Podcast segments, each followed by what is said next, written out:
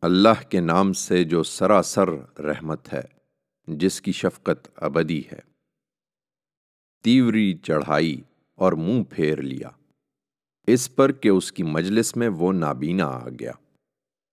تمہیں کیا معلوم اے پیغمبر کہ شاید وہ پوچھتا اور سدھرتا یا تم سناتے، وہ نصیحت سنتا اور یہ نصیحت اس کے کام آتی۔ یہ جو بے پروائی برتتے ہیں، ان کے تو تم پیچھے پڑتے ہو۔ درا حال کہ یہ اگر نہ سدھریں تو تم پر کوئی ذمہ داری نہیں ہے۔ اور جو شوق سے تمہارے پاس آتا ہے اور خدا سے ڈرتا بھی ہے، تو اس سے تم بے پروائی برتتے ہو۔ ہرگز نہیں۔ ان کے پیچھے پڑنے کی ہرگز ضرورت نہیں ہے۔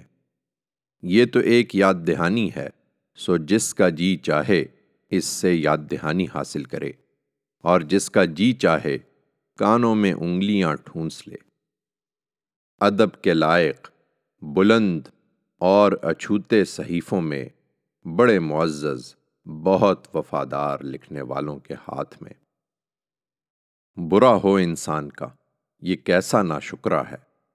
کیا یہ نہیں جانتا کہ خدا نے کس چیز سے اسے بنایا ہے؟ پانی کی ایک بوند سے اسے بنایا ہے۔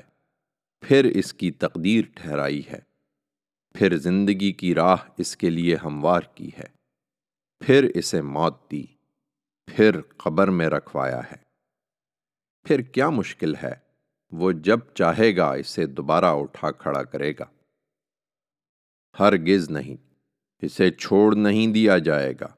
اس کے پروردگار نے جو اسے فرمایا ہے، وہ اس نے ابھی تک پورا نہیں کیا ہے۔ اسے دلیل چاہیے تو یہ انسان ذرا اپنا کھانا ہی دیکھ لے کہ ہم نے خوب پانی برسایا ہے۔ پھر زمین کو پھاڑ کر چیرا ہے۔ پھر اس میں غلے اگا دیے ہیں۔ اور انگور اور ترکاریاں اور زیتون اور کھجور اور گھنے باغ، میوے اور تازہ و شاداب سبزہ۔ تمہارے لیے اور تمہارے مویشیوں کے لیے متائے زیست کے طور پر۔ اس لیے جب وہ کانوں کو بہرا کر دینے والی آ جائے گی، تو ان سے پوچھو کہ پھر کدھر جائیں گے۔ اس دن آدمی اپنے بھائی سے بھاگے گا اور اپنی ماں سے، اپنے باپ سے، اپنی بیوی اور اپنے بیٹوں سے بھاگے گا۔ اس دن ہر شخص کو ان میں سے اپنی اپنی پڑی ہوگی۔ کتنے چہرے اس دن روشن ہوں گے، ہنستے ہوئے، حشاش بشاش۔ اور کتنے چہرے ہوں گے کہ ان پر اس دن خاک اٹھتی ہوگی۔ سیاہی چھا رہی ہوگی۔ یہی منکر، یہی نافرمان ہوں گے۔